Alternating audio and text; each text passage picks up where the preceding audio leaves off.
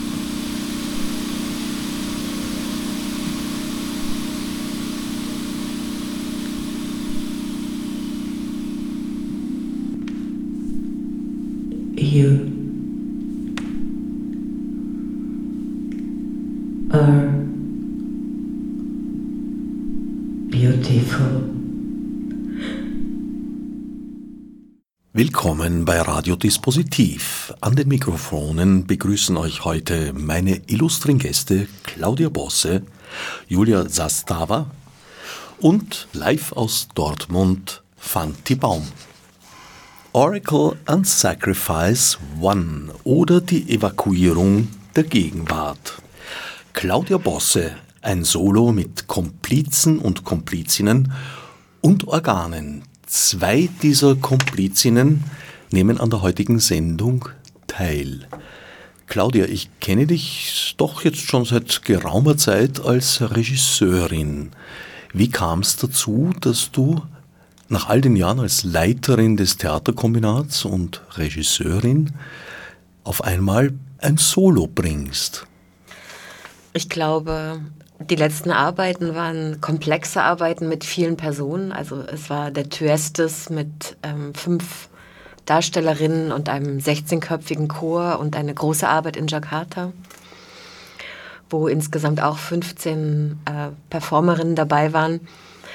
Und ähm, es gab irgendwie das Bedürfnis, ähm, eine Arbeit zu entwickeln, wo es keine Scheu gibt, Dinge zu berühren, wo es, ähm, wo es nicht notwendig ist, dass ich etwas vermittle, sondern wo ich in der Lage bin, erstmal zu agieren, zu erfinden, herauszufinden mit Material, mit meinem Körper in einem Raum. Und ich hatte irgendwie ein Bedürfnis, diese direkte Form des ähm, Kunstmachens auszuprobieren, auch wissen zu wollen, auf welche Abwege mich das vielleicht bringt oder welche Formen von Assoziationen oder anderen Vorgängen. Und ich wollte auch irgendwie mit meinem Körper argumentieren. Es ist diesmal einiges anders, als man es von dir gewohnt ist, mhm. aber nicht alles. Gleich geblieben ist, dass das Ganze wie immer ein Experiment ist, eine Erforschung. Mhm. In diesem Fall des Körpers, nicht nur, aber auch des eigenen. Mhm. Denken mit dem Körper hast du in einem der Texte dazu geschrieben. Wie kann man sich das vorstellen? Ich glaube, dass wir sehr stark in einer, sag ich mal, ähm, Sprach- oder ähm, Sprachkultur sind. Und ähm, ich glaube, es hat doch einen großen Einfluss genommen, der längere Aufenthalt und auch die künstlerische Arbeit in Indonesien aber vielleicht auch die ganzen 25 Jahre der Arbeit, dass ich ähm, ein großes Vertrauen habe dazu, dass man in Räumen mit dem eigenen Körper einerseits empfindet, also das heißt wahrnimmt, was räumlich ist, nicht nur ein Bild ist, sondern eine räumliche Wahrnehmung hat. Und ähm, dass diese Räume oder diese Situationen ein Affizieren und ein Handeln provozieren. Und ich habe den Eindruck, im momentanen sind alle sehr stark dazu verdammt, ähm, Informationen zu konsumieren. Und diese Form des ähm, Agierens, des ähm, auch Durchlassens durch den eigenen Körper oder auch das Begreifen über eine Handlung, über eine Bewegung, über einen Laut, über ein Sprechen. Das hat mich sehr interessiert. Das heißt, Es gibt eine Fragestellung und auf die kann ich keine schriftliche Antwort geben, aber ich gehe mit dieser Frage in den Raum, ich bearbeite sie und dann entsteht ein Akt, eine Aktion, ein Rhythmus, eine Physikalität. Und das fand ich sehr interessant. Und das würde ich sagen, ist das Denken mit dem Körper. Eigentlich war es geplant, einen geteilten Raum zu machen, eine Landschaft, in der auch die Zuschauer sich bewegen können. Aufgrund der Corona-Maßnahmen ist jetzt nach 25 Jahren daraus eine frontale Arbeit geworden. Was ich aber inzwischen eigentlich sehr interessant finde. Das heißt, ähm, wie kann man auch eine Teilhabe erzeugen in der Weise, wie man ähm, in der Zeit Dinge berührt, sich berührt und auch vielleicht die anderen Körper berührt in dieser frontalen Anordnung, weil die ist für mich wieder sehr neu. Das heißt, Corona hat dich ein Stück weiter zum Guckkastentheater gebracht und siehe da, du findest Gefallen daran.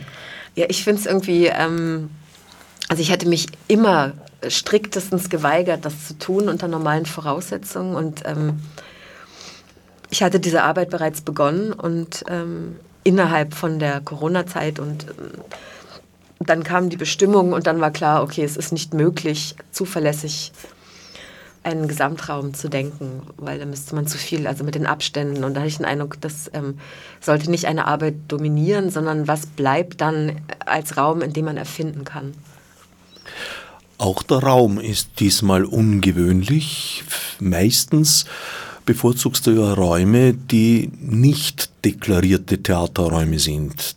Diesmal bist du in einem sehr wohl deklarierten Theaterraum und sogar noch speziell als Tanztheaterraum deklariert. Ja. Wie kam es dazu?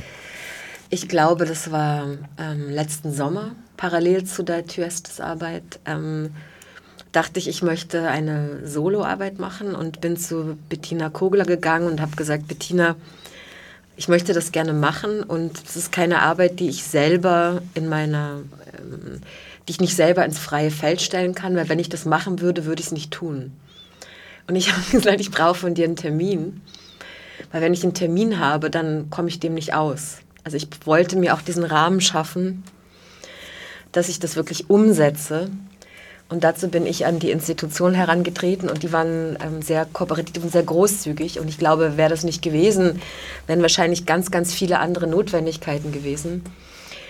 Und ähm, dadurch ähm, versuche ich sehr konsequent, diese Anrufung ernst zu nehmen, die ich selber quasi initiiert habe. Wobei es immer ganz viele Konflikte auch gibt, dann wenn organisatorische Dinge sind oder Fragen, dass ich immer wieder beharre, äh, sage, okay, ich stopp, ich muss wieder in diesen anderen Raum des Denkens, weil ich quasi als Künstlerin, Choreografin oder auch ähm, in der Verantwortlichkeit für diese Company eigentlich immer Reflexe habe, wie ich auf äh, Problemstellungen reagiere und das muss ich hier brauche so eine Dämmwatte dazu oder muss das auch lernen, dass ich darauf nicht anrufe. Und ich glaube, ohne den Tanztheaterraum wäre es wesentlich schwieriger gewesen, das zum allerersten Mal zu tun. Der Aufgabenbereich der Komplizen und Komplizinnen ist teils definiert.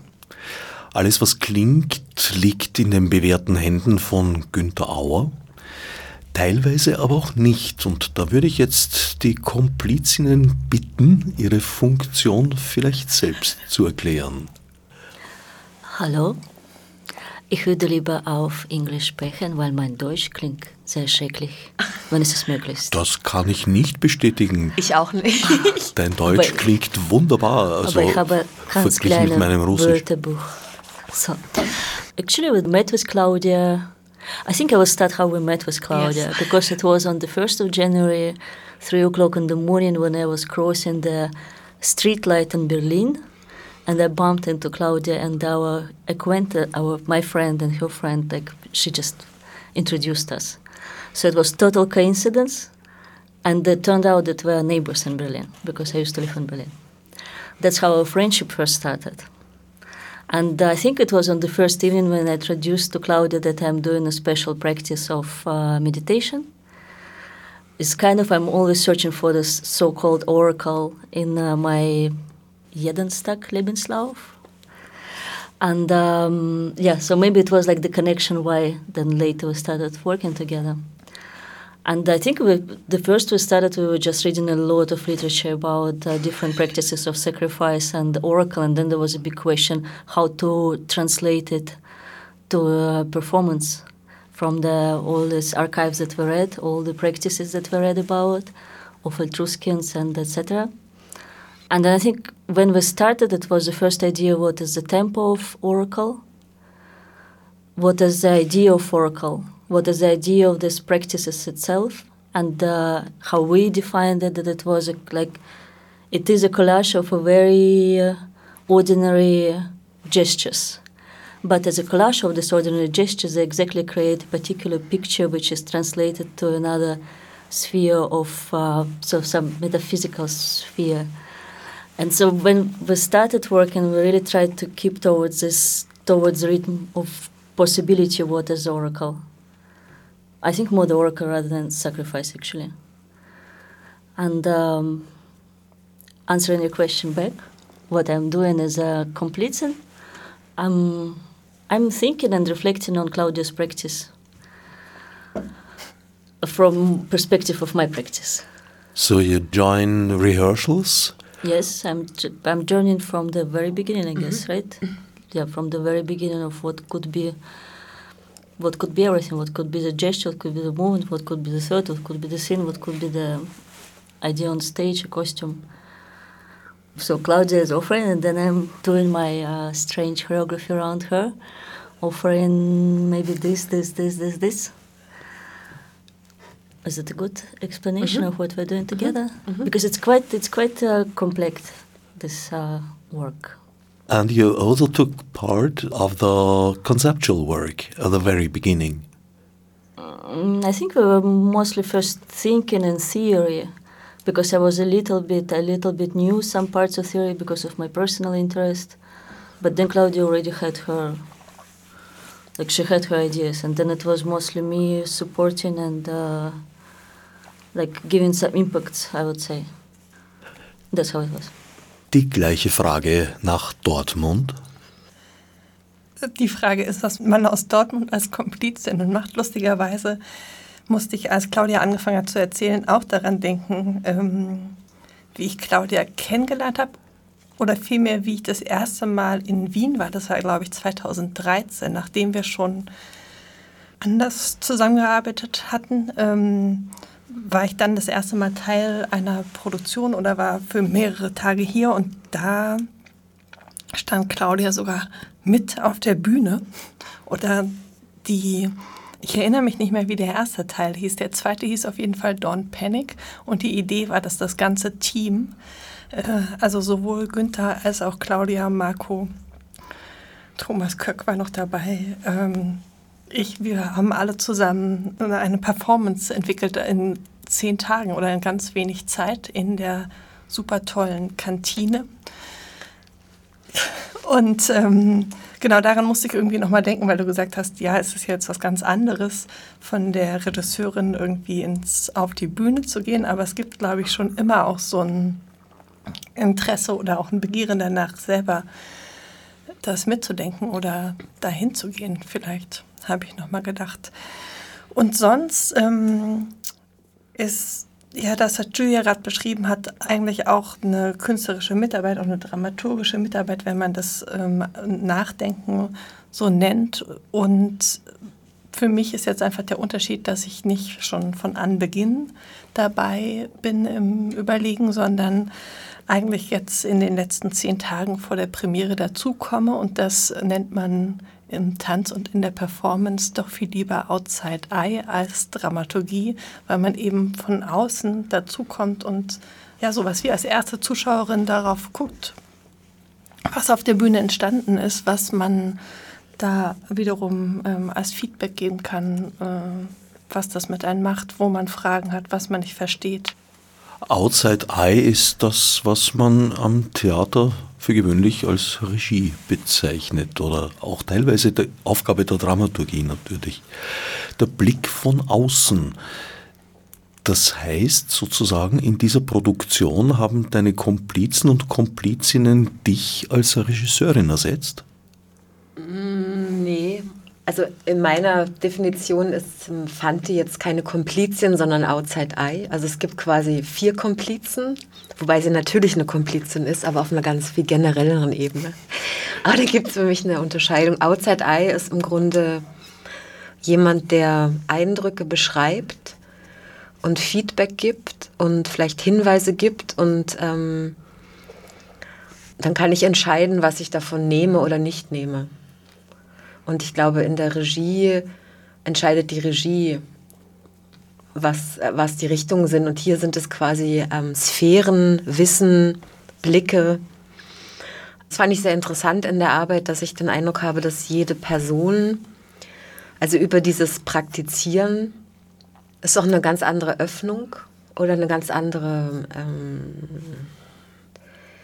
weil es kein Stück ist, sondern das Stück ist entstanden über die Handlung, über das Tun, über das Verfertigen, dass eigentlich jede Person eine bestimmte, ich würde mal sagen, Sphäre reinbringt und die Anwesenheit auch immer den Raum, das Denken im Raum, das verändert oder Aspekte mir gewahr macht. Also wenn, ähm, das heißt vielleicht gar nicht, dass die Person etwas sagen muss, manchmal, aber dass das Wissen oder die Anwesenheit schon in mir oder zu mir auch ähm, einen Fokus verändert über die Anwesenheit, ähm, dass ein anderer ist, wenn Julia da ist oder ähm, wenn Günther da ist.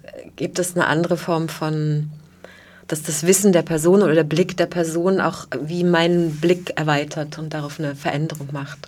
Also das wäre vielleicht das so als ein Moment. Und vielleicht ist es insofern besonders, wenn die Regisseurin den Ort der Regie verlässt oder auch die Choreografin, kann man ja auch mal sagen, oder? Ähm, und auf der Bühne ist, dass es vielleicht auch eine besondere Art der Freundinnenschaft in den und bei den Komplizinnen und Outside Eyes braucht. Also auch eine, ein, vielleicht ein Vertrauen, weil man eben selber darauf keinen Zugriff mehr hat. Und das ist äh, ja auch was sehr ähm, Zerbrechliches, ein sehr äh, toller künstlerischer Vorgang, den Claudia da vorhat. Und ich stelle fest, das höchst differenzierte System der Komplizenschaft und Outside Eyes, das habt ihr ganz schön weiterentwickelt. Der Unterschied ist praktisch, dass die Outside Eyes nicht gestalterisch eingreifen, wie es eine Regie täte. Ja, ich glaube, das ist ähm, Outside Eye ist nie Regie. Das, also nie. wenn, ist es sozusagen sowas vergleichbar mit Dramaturgie. Und die Dramaturgie würde ja auch nie, also im klassischen Theater dann gestaltend eingreifen, sondern ist ja auch sozusagen so eine Response Person und Funktion. Aber gewisserweise korrigierend vielleicht in dem Sinn, als die Person, die auf der Bühne steht, ja durchaus ein anderes Empfinden haben kann, als sich den Zuschauern und Zuschauerinnen vermittelt. Nee, ich glaube, das ist total und also ich glaube aber auch, dass jeder ein anderes Empfinden hat. Das ist ja ähm, auch die Form der Wahrnehmung, glaube ich. Und das eigentlich das Schulen ist. Ich glaube, für mich waren da so zwei Schulungsprozesse. Einerseits, weil mit dem ganzen Vorgang auch eine große Unsicherheit erst verbunden war. Ähm, das, was man in dem Moment verfolgt oder prozessiert oder was mich interessiert, also ich wusste jeweils ganz klar, was ich untersuche oder was mich interessiert, welche, was sind die Extreme oder was ist der Horizont oder was ist die, der Kosmos, den man da aufbaut, wann geht man wie zu weit und wann ist man zu unklar. Also es geht, glaube ich, auch viel um ja, Ermutigung oder auch nur eine Assoziation reinzugeben, die dann sich sofort wieder in diesen Prozess speist. Und ich kann nur sagen, für mich ist Outside Eye im Grunde ähm, auf dieser Ebene der Freundschaft auf der einen Seite und auch eine bestimmte, das sind, also es gibt zwei Outside Eyes. Philipp Gemacher ist ein Outside Eye, den ich spezifisch gebeten habe, auf Bewegungen zu schauen, ob er mir da Hinweise geben kann. Und Fanti hat einen ganz anderen Hintergrund und wir haben eine ganz andere ähm, Arbeitsgeschichte gemeinsam. Das ist dann eigentlich auch wie so eine Zusammenstellung von Menschen, Wissen und Blickwinkeln. Und dass man diese Blickwinkel, die mir wichtig sind oder die mir wichtig sind für diese Arbeit und die man dann aber natürlich selber auswählen, entscheiden muss. Also das heißt, oft sind Sachen total widersprüchlich. Jeder sagt was anderes oder whatever. Und dann musst du halt selber sagen, okay, Aber was denke ich, also diese Verhältnisse halt finden zu den verschiedenen Aussagen, was ich dann schlussendlich entscheide zu machen.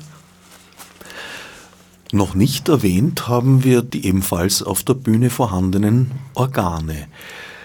Sind das für dich Requisiten? Sind das Bühnenbildteile? Nein, Teils auch Kostümteile? Das nein. beginnt ja damit, dass du eine, eine Haut anziehst quasi. Nein, das sind Organe und ich glaube, das war auch ein Moment, ähm, dass ich dieses Solo machen wollte, weil ähm, ich bin auf Organe gestoßen und ähm, das hat mich unglaublich fasziniert, weil mich interessiert hat, ähm, dieses Materielle von den verschiedenen Organen, wie sie ausschauen, wie sie gefasert, gezeichnet, welche Dichte sie haben, wie sie mit Blut durchsetzt sind oder anderen Stoffen.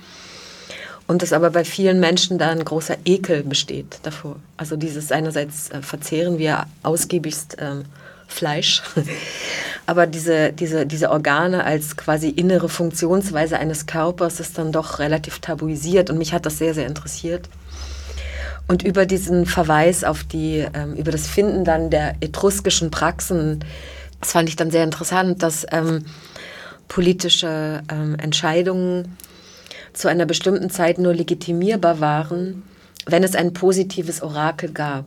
Das heißt, wenn ich in den Krieg ziehen wollte als Herrscher, musste ich ein positives Orakel haben. Wenn nicht, durfte ich das nicht machen. Das heißt, es gab ähm, Regierungstechniken, die nicht nur in dem Willen eines Verantwortlichen lag, sondern die sich immer noch mal auf eine andere Instanz bezogen haben. Und da gab es eben die Praxis der Leberorakel dass ähm, man einem Tier eine Frage ins Ohr geflüstert hat. Dann tötete man das Tier und ähm, dann las man die Leber. Und zur Lektüre der Leber, jetzt wieder zu der Archivarbeit, gibt es ein sehr schönes Exemplar, das heißt die Bronzeleber von Piacenza. Und diese Leber ist im Grunde ein Lehrinstrument für die Leberleser, die sogenannten Haruspizien. Und in diese Schafleber ist die, ähm, sind die 16 Gottheiten der Etrusker eingezeichnet. Und es gibt auch verschiedene Leserichtungen. Und daraus entstand, also mit einerseits der Faszination und meinem Interesse für Organe, ihre Funktion, dass eigentlich diese ganze Zusammentreffen im Körper, welche Wichtigkeiten, welche Teile eigentlich haben, wie komplex eigentlich der Körper ist.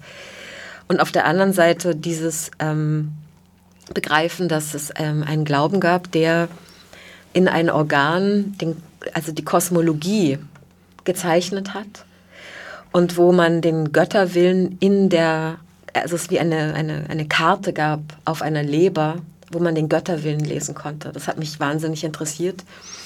Und auch in dieser Frage, was es bedeutet, also was wäre oder was wahrscheinlich ja so ist, wenn wir die Zukunft in unseren Organen lesen können. Und insofern sind die Organe für mich keine Requisiten, kein Bühnenbild, sondern Sie sind Organe, die in einem sehr komplexen ähm, Vorgang, ähm, Dagmar Tröstler hat das bei uns übernommen in, unter Zusammenarbeit mit dem Sammlungsleiter des äh, Narrenturm, der uns Anweisungen gegeben hat, wie wir genau äh, Organe präparieren. Haben wir, in, haben wir langfristige Versuche gemacht, wie wir diese Organe, welche Organe und wie wir die präparieren. Hat er uns gelehrt oder Dagmar gelehrt dass wir die Art, also wie sagt man das, ähm, professionell konservieren, dass wir mit denen umgehen können. Zunächst wollte ich ähm, genussfertige Organe haben, aber das ist eingeschränkt und dann sind wir auf diese ganzen Präparationsvorgänge ähm, gekommen. You'd like to say something about uh, Oracle? No, no, I was just, I was uh, smiling because I remembered how we tried with Claudia to read the Sliwa Picenza, yes. how we spent the whole day trying to understand what, what would be the direction of the gods, and we just, yeah, I think it was a moment when we understood that we need to start working on performance and stop with archi archives. yeah, so it was just an anecdote, that's why I was smiling. Den Organen wird ja tatsächlich äh, zum Teil zumindest allerhand zugemutet. Äh, eine beatmete Lunge zum Beispiel muss ja doch eine ziemliche Elastizität bewahren. Ja, und ähm, also Dagmar hat eine freundschaftliche Beziehung jetzt zu einem Metzger, der das selber schlachtet, weil wir ähm, brauchen eine Lunge, die beatmbar ist. Und jetzt haben wir aber herausgefunden, weil wir hatten mehrere defekte Lungen, Und ähm, wenn man diese frisch geschlachtete Lunge bekommt, äh, Heute hat Marco Tölzer, der auch für andere Sachen in dieser Arbeit, also für technische Leitung, aber auch ich nenne jetzt für Special Effects zuständig ist, hat eine Stunde diese Lunge massiert, als dass sie von ihrer Temperatur wieder auf Körpertemperatur gerät, als dass man sie dann beatmen kann. Also es sind alles, also äh, deshalb würde ich sagen, es sind Organe, es sind keine Requisiten, sondern die brauchen eine sehr spezielle und sehr sorgsame Behandlung, dass sie ähm, so vorhanden sein können. Und vielleicht könnte man sagen, dass den das nicht zugemutet wird, sondern dass den Organen etwas zugetraut wird, nämlich Schön. so ebenbürtig auf der Bühne zu sein und diese gleiche Präsenz, oder ist es ein Solo von Claudia Bosse mit Organen und Komplizinnen und alle sind auf der Bühne und sind auch in ihrer Präsenz auf der Bühne und auch als Agierende. Beginnen tust du mit dem, ich glaube bei den allermeisten Lebewesen, größten Organ des Körpers, das allerdings sehr oft nicht als solches erkannt wird, mit der Haut. Du ziehst dir eine fremde Haut über. Es ist Fett. Ein Balk. Genau, es ist Fett, aber keine Haut, sondern es ist die Fettschicht unter der Haut. Ich verstehe, also gehäutet eigentlich. Genau. Du bedeckst dich mit gehäutetem Fett. Was ist das für ein Gefühl? Ähm, es ist interessant, weil es riecht. Ich finde diese Struktur, also das finde ich insgesamt interessant, dass ähm, ich finde eigentlich, dass die meisten Organe eine unglaubliche Schönheit haben und auch eine unglaubliche fast Abstraktion, wenn man sie länger anschaut, wie sie gemasert sind, wie sie ähm, gefärbt sind, wie sie auf unterschiedlichen Materien sich zusammensetzen, was sie durchzieht. Und, ähm, und das ist aber, wir, es gibt so interessant in dieser Gesellschaft, ähm, dass äh, getötete, also Material getöteter Tiere so tabuisiert ist, obwohl wir in so unglaublich, ja doch recht gewalttätigen Gesellschaften leben. Und ich glaube aber, das als ein, ähm, als ein Material zu betrachten, welches riecht, welches eine bestimmte Haptik hat, was man in eine bestimmte Verhältnisse zum Körper bringen kann. Das finde ich sehr interessant, weil es, ähm, ich glaube, diesem Material eine Möglichkeit gibt. Und ich finde, es hat eine unglaubliche, für mich hat es eine sehr große Schönheit und es ist kühl, es hat verschiedene Konsistenzen und ähm, ja, es löst was aus in mir. Was genau mag ich gar nicht so beschreiben. Schade. es bleibt vielleicht einfach die spannende Frage auch für alle kommenden Zuschauerinnen, was das bei den Zuschauerinnen mhm. auslöst. Deswegen geht die Erzählung hier vielleicht zu Ende. Ein guter Moment, vielleicht die Spieltermine bekannt zu geben. Die Uraufführung am 9. Oktober 2020, 19.30 Uhr in Wien, in der Halle G des Tanzquartiers Wien im Museumsquartier. Sodann folgt eine Deutschlandpremiere Ende Oktober, 28. Oktober in Düsseldorf, nicht in Dortmund. Zusätzlich gibt es bei beiden Aufführungsserien auch Vorträge und Diskussionen. Julia, du hast uns schon erzählt, wie du mit Claudia zusammengekommen bist. Was ist dein Hintergrund So the Hintergrund, I think, was exactly my practice, first of all. But um, to help us to work was also my Ausbildung, because I studied ballet for many years, and then I finished uh, education in uh, multimedia and film directing. And now I'm working since many years as a, in fine arts. So I finished also Academy of Fine Arts in Vienna. So I kind of know the the movement of the body so i can like if Claudia asks me i can i can reflect on it because i know how the body moves simple as that and also i'm coming also from directing so it's like it was really interesting to work and it's also interesting that i can talk a lot because i can reflect a lot on claudia's work but still i would stress that it's claudia's work and that she like me i'm more Denkin, but not it's not I cannot say that I propose so much. I'm more going with you in the flow, and then I take you out on the mm. on the bank of the river, then we go together, and then it's more it's more like this. I don't know because it's also I know how to work with someone for someone, and how to respect the world of someone. Even if I have also my practice, and our practices are different, but at the same time we can really good communicate. Du, Fanti, was ist dein Hintergrund? Ich finde, Julia hat das eben total schön beschrieben, ähm, wie so ein gemeinsames Arbeiten funktionieren kann. Ich habe zuletzt Dramaturgie studiert in Frankfurt mit auch so einem äh, großen Gießener Interesse oder so einer Kumpelschaft zur Performance.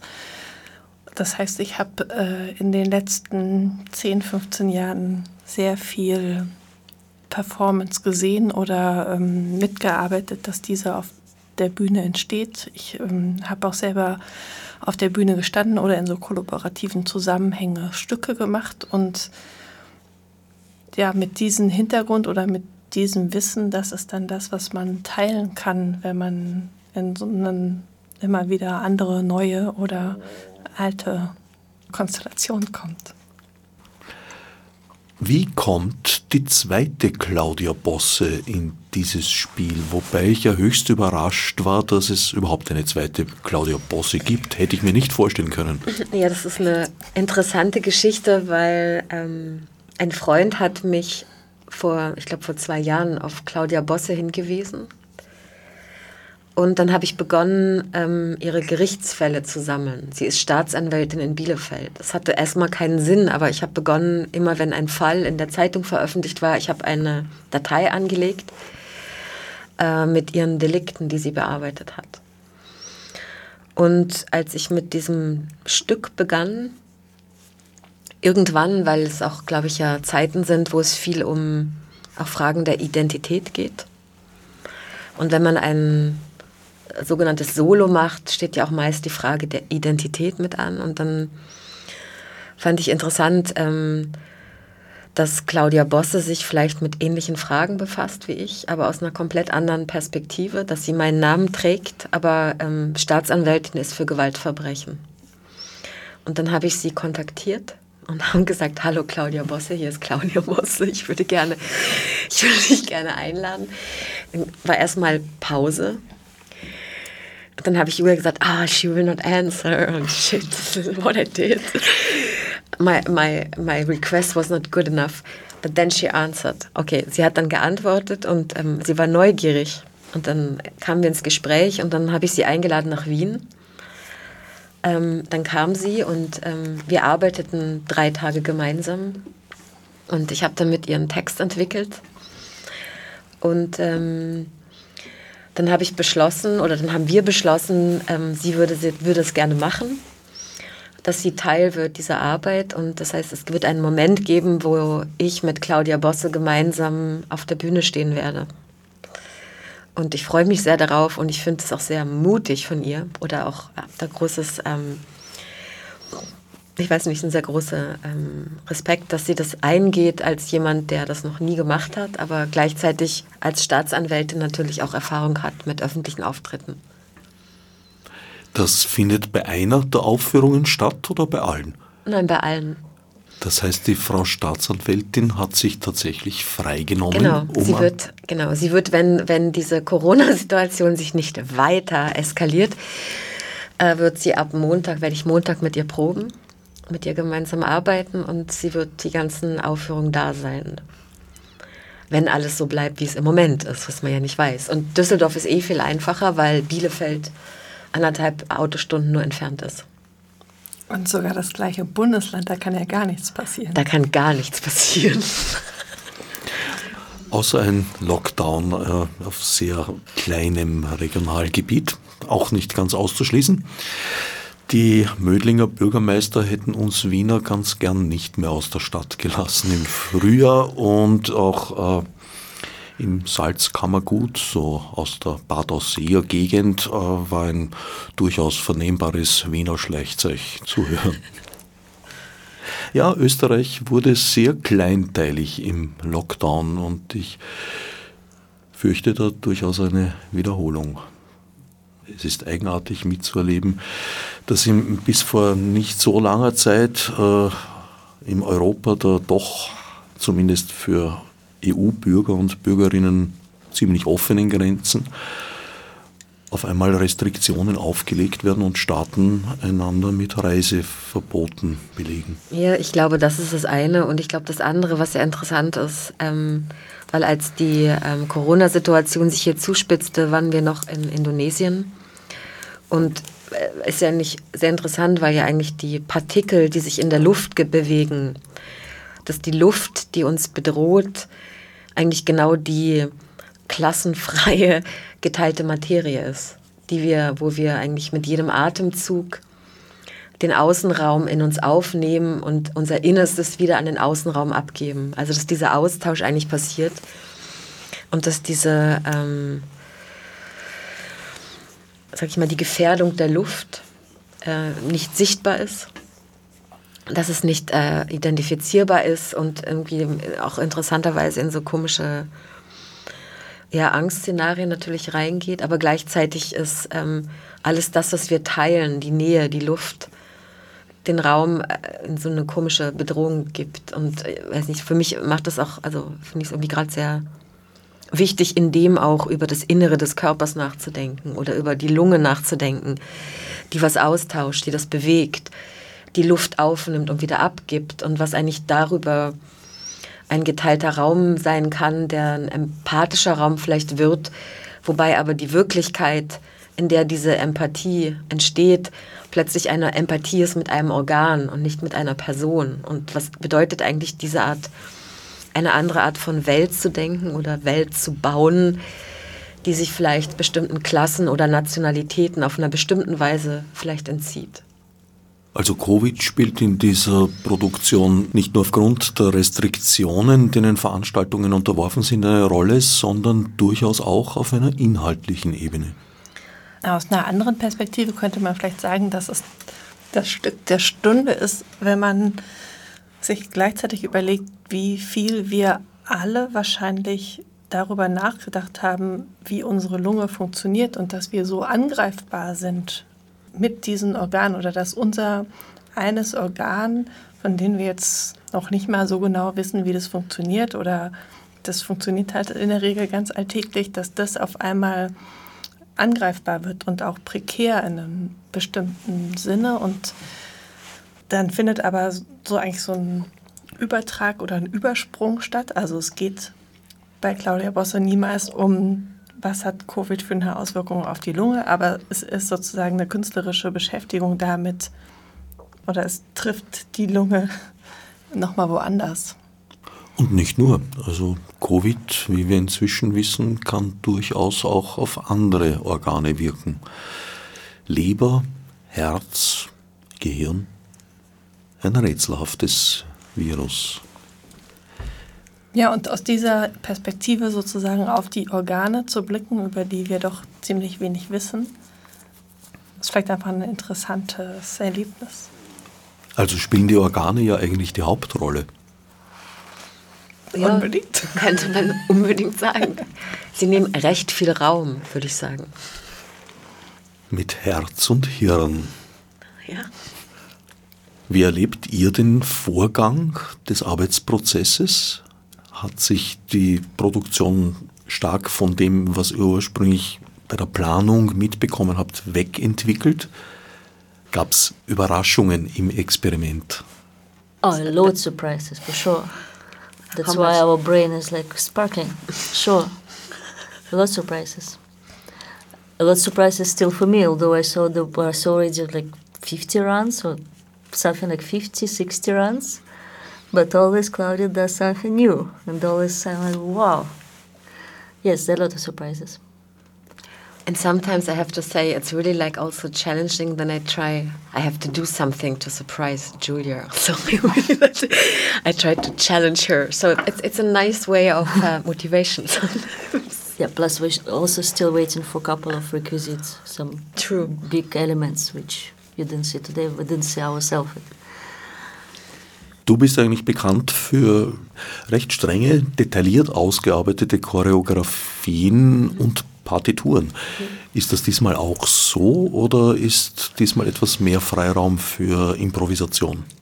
Es ist, glaube ich, ganz interessant für mich, weil es sind Elemente entstanden, die sind meist aus Fragen entstanden, die ich hatte, die sich dann in Handlung niedergeschlagen haben oder auf das Material, was ich ausgewählt hatte oder was dann im Raum war, geantwortet oder reagiert hat. Und es gibt eigentlich ähm, die Fragestellung oder das Bearbeiten im Moment ist sehr präzise, aber ich erlaube mir in jedem Moment eigentlich die Freiheit, dass ich diesen Prozess dieser Bearbeitung im Moment vollziehe. Und dadurch gibt es immer wieder Veränderungen. Also es gibt keine, es gibt Handlungen, es gibt vielleicht Orte. Aber was mir wichtig war, war dieses, diese geteilte Gegenwart, auch mit dem Zuschauer. Und dieses Handeln im Moment. Dass es immer möglich ist, auch anderes zu tun. Wobei es aber im Ablauf oder der Score ist sehr präzise, aber die Frage ist, auf welcher Ebene ist diese. Also es ist eigentlich sehr genau. Und die Frage ist aber, auf welcher Ebene, aber es ist nie so, dass ich es nicht ändern könnte im Moment, wenn sich was Notwendiges einstellt, was es änderbar macht. Und das finde ich aber ein sehr reizvolles Agieren, weil es auch Dinge gibt, die passieren oder eine Information kommt oder ein Gedanke erscheint oder etwas nicht gelingt. Und wie ist dieses aber das Nicht-Gelingen ist im Moment etwas, was stattfindet. Und wie kann man dann irgendwie diese Praxis ähm, sich lehren, dass man immer mit dem umgeht, was da ist. Wiewohl man es immer versucht zu transformieren und zu verändern. Und sowohl man versucht, ich sag mal, auf der Bühne eine eigene Kosmologie zu bauen von, von Verhältnissen, von Relationen, weil man die Dinge einführt, weil man die Dinge platziert und weil man dann den Ort verändert oder auf sie einwirkt. Und dass diese Einwirkung, ähm, die ist nie hundertprozentig kontrollierbar, was ich auch interessant finde. Man kann Material sammeln, man kann Techniken entwickeln, aber es gibt auch immer einen Widerstand des Materials, was das Schöne ist, dass es sich eigentlich immer wieder nur herstellen kann in dem Augenblick. Das heißt, ähm, das künstlerische Denken oder das Handeln muss aktiviert bleiben im Moment, in dem es stattfindet. Und das finde ich einen großen Genuss, muss ich sagen. Und ich glaube, beim Zuschauen ist das Tolle, dass man ja teilhat daran zu sehen, wie etwas aus Material entwickelt wird, oder? Das macht die Choreografie, glaube ich, auch präzise, dass es ähm, es ist gemeinschaftlich erarbeitet in eurer Auseinandersetzung und dann wird es sofort getragen und wird vielleicht auch immer noch präziser. Und es bleiben ja auch noch zehn Tage Zeit, um die Dinge noch mal woanders hinzuführen oder auch um im Experiment zu bleiben. Und äh, das ist, glaube ich, auch sonst auch oft so, oder? Dass es eine gewisse Veränderbarkeit im Prozess bis zum Moment der Premiere auch immer, immer da ist. Ja, und auch in der Premiere, weil in dem Moment, und das aber, ich glaube, das war die Herausforderung im geteilten Raum mit den Zuschauern, mit dem ich sonst arbeite, weiß man ja nie, was als Situation im Raum mit den Zuschauern passiert. Das ist, eigentlich ist immer meine, eine große Einladung an die Darsteller, dass sie das Material, was wir erarbeitet haben, benutzen in dem Moment mit den Leuten, aber dass es immer veränderbar ist. Jetzt ist es eine andere Situation, jetzt ist sozusagen das eine ein, eine frontal geteilte, wo ich aber, also es ist extrem ähm, deutlich wird, welche Energien oder welche Aufmerksamkeiten sich da versammeln und aber diese Materialien und Organe sich versammeln und dass es dort auch wieder eine Gegenwärtigkeit gibt. Und ich glaube aber, würde ich sagen, das ist, glaube ich, die Bedingung von Live Art. Und ich glaube, dass sich das auch mit jeder Aufführung sehr stark verändern wird. Also quasi eine Befragung des Publikums als Orakel? Nee, vielleicht eher, äh, würde ich nicht sagen, glaube ich. Ich glaube, es ist eher die Einladung in den verschiedenen Elementen selbstständige und sehr freie Kombinationen einzugehen, die ähm, unterschiedlichste Folgerungen haben können. Und ich glaube, die, das Denken oder das Kombinieren oder das Resultieren oder das physische, also Mitgehen, wird, wird glaube ich, sehr subjektiv, sehr unterschiedlich sein. Das titelgebende Orakel als Begriff führt ja schon einmal eine gewisse Unvorhersehbarkeit ein. Wie spielt sich das in deiner Arbeit wieder? Ich finde das Orakel interessant. Also Julia hat das auch angedeutet, weil ähm, die Etrusker, die, die Orakel in der Leber, der, dem ging eine Tötung voraus. Also dieser Zusammenhang zwischen dem Sacrifice, was einen Tötungsprozess beinhaltet, wo etwas geopfert wird und die Opferung eigentlich ja, was ich interessant finde, die Opferung ist eigentlich immer eine Kommunikation mit einer anderen Instanz, einer fremden Instanz, die wir nicht kontrollieren können. Und die Opferung ist doch immer eine Kommunikation, die schiefgehen kann was ich sehr interessant finde. Also das heißt, das heißt nicht, dass das Opfer per se glückt. Sondern es kann auch sein, dass ein Opferritual stattfindet, was einfach nicht funktioniert. Was ich, was ich wichtig finde. Das heißt, das Opfer ist, ist ein Kommunikationsvorgang mit einer fremden Instanz, an die man appelliert mit einem Material, sagen wir es mal so. Und das Orakel finde ich interessant, weil das Orakel ist so, ähm, ich habe so Orakelanweisungen gelesen ähm, aus Babylonien. Und ähm, es ist kryptisch und es ist verständlich und nicht verständlich. Also es entzieht sich einer Eindeutigkeit, sondern es bleibt aber ein poetisches Denken. Es bleibt kryptisch, offen, poetisch. Das heißt, es gibt eine gewisse Geräumigkeit der Auslegung. Es gibt keine Eindeutigkeit.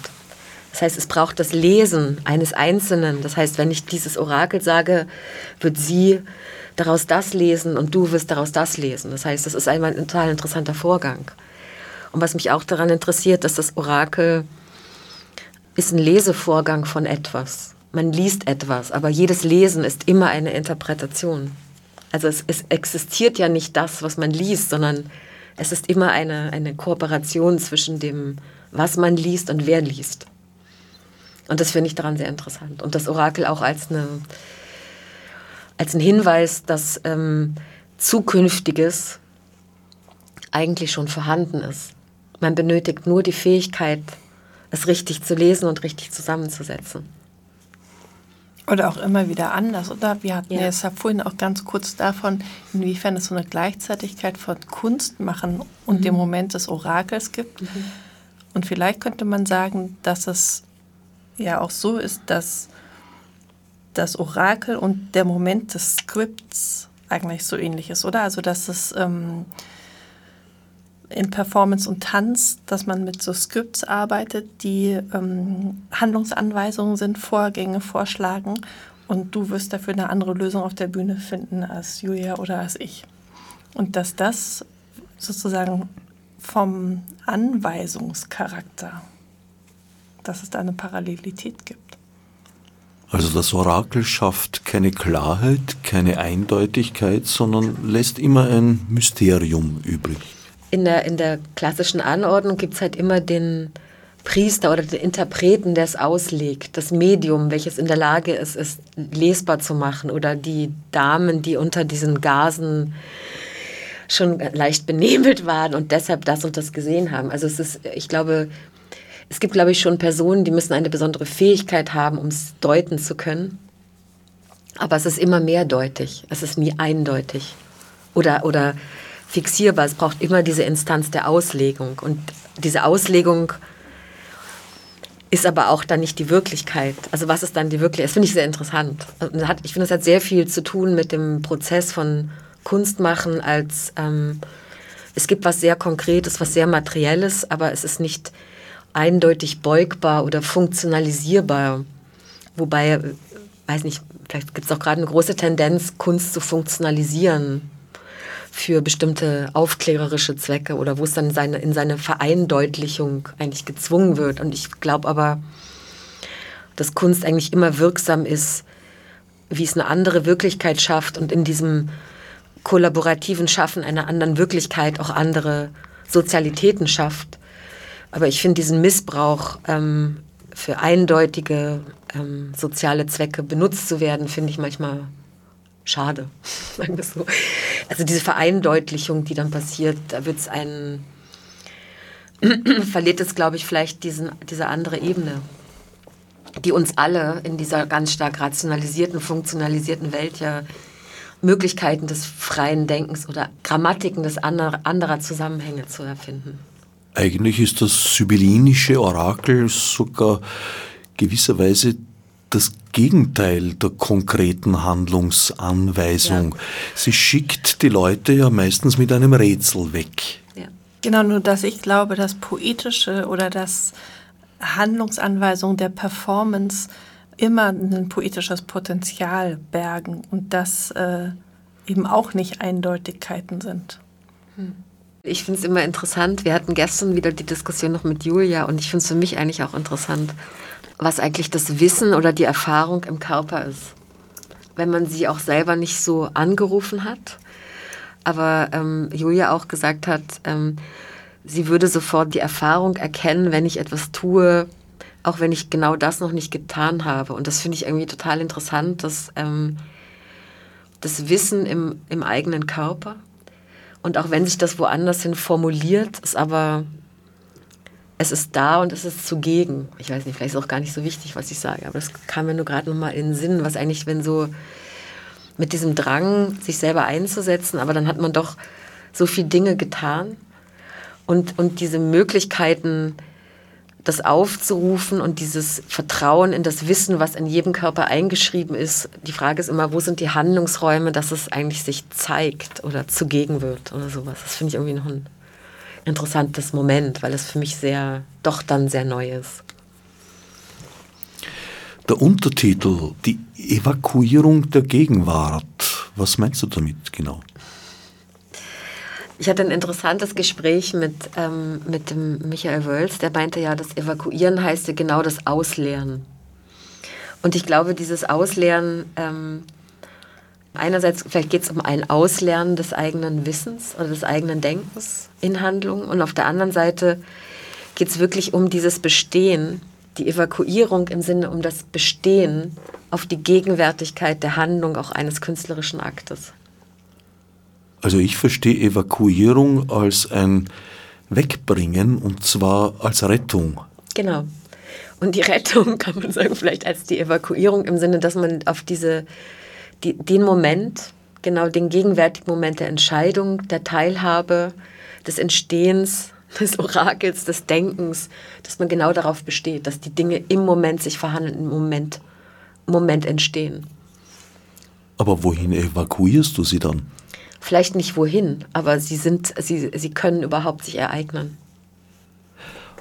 Oracle and Sacrifice One lässt stark vermuten, dass es eventuell weitere Teile geben könnte? Der Plan oder der Traum ist im Grunde im Februar wieder zurück nach Indonesien zu gehen und dort ähm, einen weiteren Teil auch mit äh, Kolleginnen aus Indonesien zu erarbeiten und das auch dort zu zeigen. Das müssen wir jetzt, sind wir jetzt etwas abhängig von der Pandemiesituation. Und äh, für Wien ist geplant im Sommer, nächsten Sommer die Arbeit mit ähm, Chor und mehr Performance zu erweitern und dann in den Wiener Wäldern zu arbeiten. Mehr Performance, mehr Performerinnen und Performer, auch mehr Organe? Das kann ich jetzt noch nicht beantworten. Oracle and Sacrifice One ab 9. Oktober im Tanzquartier Wien, Halle G Museumsquartier. Ich danke Julia Sastava, Fanti Baum live in Dortmund und Claudia Bosse für das Gespräch.